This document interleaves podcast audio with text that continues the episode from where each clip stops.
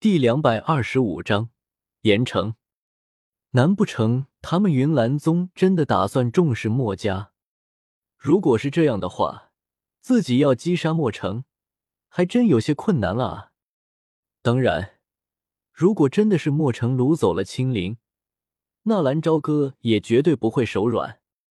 要进入城门，自然需要盘查。加玛帝国对于辖区内的封锁还是很严格的。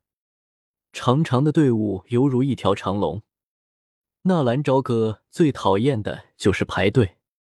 不过四处打量了一下，要不找个没人的角落直接飞进去。掂量了一下那城墙上面的强弩，算了算了，妖夜军备也不是多么富有，自己还是不要去浪费人家物资了。如果让妖夜知道了，估计自己回去会跪搓衣板的吧。也就在纳兰朝歌慢慢等待的时候，身后不远处却是传来阵阵马蹄之声。偏过头来，却是看见不远处几位身骑骏马的男女正在飞奔而来，沿途扬起的灰尘将一旁排队等待的诸人气得七窍生烟。不过，当他们愤怒的目光望向那骑马的守卫人影之后，心中的怒气。顿时强行的咽了下去。守卫骑马的是一位年轻的女子，女子身穿一套紧身红衣，玲珑的身姿被包裹的淋漓尽致。女子脸颊颇为俏美，光洁的额间佩戴着一枚小小的水晶挂饰，微微晃动间，为那张噙着几抹娇蛮气息的脸颊添了几分灵动。而伴随在女子身边的。则是一位身穿月白色长袍的女子，女子的胸口绣着云岚宗的图案。最让人惊讶的还是那绝色的容颜，那红衣女再在她的身边，也不禁自动沦落成为了绿叶。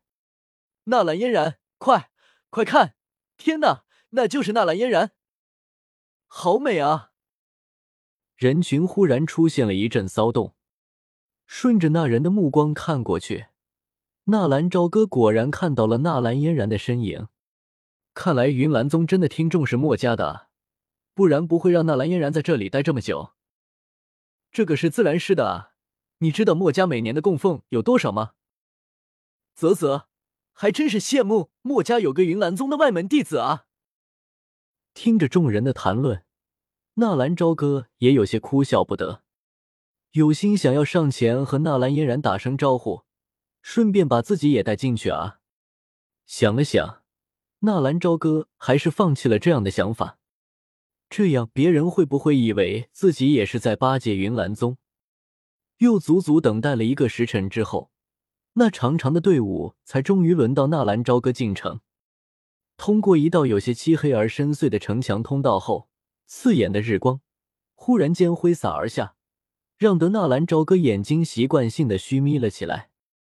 片刻后，待的适应了光线之后，纳兰朝歌这才缓缓睁开眼睛。喧闹的沸腾声也是开始充斥在耳间。睁开眼，一座庞大的内部城市赫然出现在了视线之内。站在城墙出口，抬头望着那些街道两旁密密麻麻。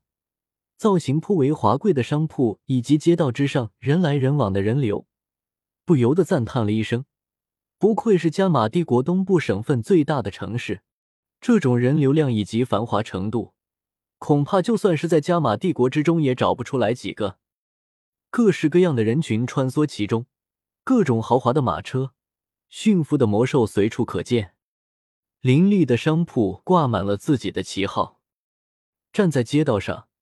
纳兰朝歌揉了揉被突如其来的喧哗声搞得有些胀痛的耳朵，眼中却是泛起了一抹难以掩饰的疲惫，揉着太阳穴。看来，如今这盐城最大的、最隆重的一件事，就是墨家的墨城的寿辰了啊！其实，根本也不用去询问，只要睁开眼一看，就能分辨哪里是墨家了。一座足足高到五层楼房的阁楼。矗立在城市的中央，距离很远就可以看到那阁楼上面写着的大大的墨字。稍微打听了一下，纳兰朝歌知道墨城的寿辰要在晚上举行，按理说在那个时候上门搜人是最好的，但是纳兰朝歌为了不必要的麻烦，还是决定打听清楚好一些，是不是墨家人所为？那个墨城的为人怎么样？凭感觉，应该不会差到哪里去。不然，纳兰嫣然也不可能在墨家一待就是三个月。这墨家现在的确是越混越好了。当年我来这里的时候，在这盐城中，可还有好几方势力能与墨家抗衡呢。就在纳兰朝歌疑惑的时候，不远传却是传来一阵叹息的声音。而当纳兰朝歌看过去的时候，两个身形出现在他的目光之中。两人均是一身宽大的带蓬黑色长袍，宽松的长袍将两人的身体完全包裹其中，头顶上垂下来的黑蓬，也是让那人看不清其下的面貌。萧炎，别人不认识，但是纳兰朝歌还是一眼就认出了那裹在黑袍之中的少年萧炎。看来萧炎和自己也是前后脚刚到这盐城，只是。他身边的那位老人是谁？那云岚宗真有这么大的能耐吗？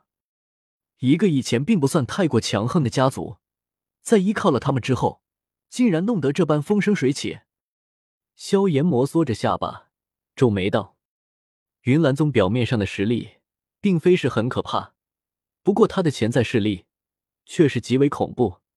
你要知道，这么多年来，不知道从云岚宗内走出了多少强者。”这些强者散布在加玛帝国各个地方，有的甚至还扩散到了帝国之外去。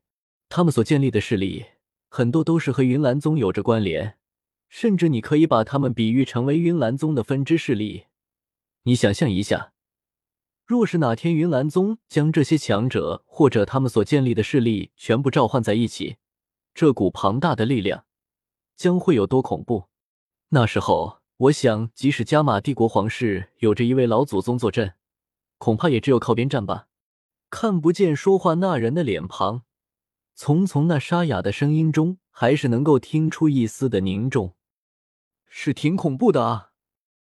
闻言，萧炎轻吐了一口气，喃喃道：“我并不知道你和云岚宗有什么过节，不过，看在我们也算认识的份上，我奉告你一句。”能够不去招惹，就尽量少招惹他们。那个马蜂窝可不能随便碰啊！那黑袍老人沉吟了一会，提醒道。萧炎轻扭了扭脑袋，手掌轻拍着袖袍，脚步缓缓的行走着。半晌后，方才偏过头来，微笑道：“或许你说的有理吧，不过有些事我必须去做，就算最后是将那马蜂窝给捅了个穿，我也不会改变。”听着萧炎这话，那老人也只得无奈的摇了摇头。他不知道这个前途无限的少年，为什么偏偏要倔强的去招惹云岚宗？难道他不知道这种举止有点愚蠢吗？而且，如果他们真的以后打算像马蜂一般死命的找我麻烦，那么我也会让的他们知道，我萧炎可不是泥捏的。他敢来，我就敢杀。我还年轻。有大把的时间挥霍，凭借斗皇实力，或许不能掀翻云岚宗，那我就努力的对着斗宗进发。斗宗不行，那就斗圣，甚至斗帝。萧炎忽然传过来的淡淡话语，让得纳兰朝歌和老人均是脚步一顿，尤其是那黑袍老人，满脸愕然的望着那紧抿着嘴唇、显得极为倔强与狠厉的清秀脸庞，半晌后，无奈的摇了摇头。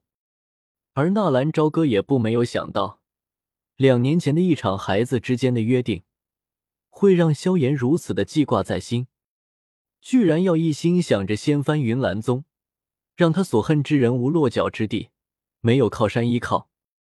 这无异于就好像纳兰朝歌除掉他身边的药尘一样。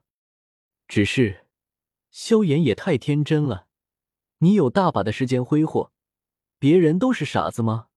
都被按了暂停键吗？庞大的连皇室都不敢招惹的云岚宗，就这么等着你成长起来？不知道先下手为强，愚蠢的等你长大。一个小小的斗师而已，在云岚宗连号都排不上。就算是在纳兰家，一名小小的斗师依旧排不上号。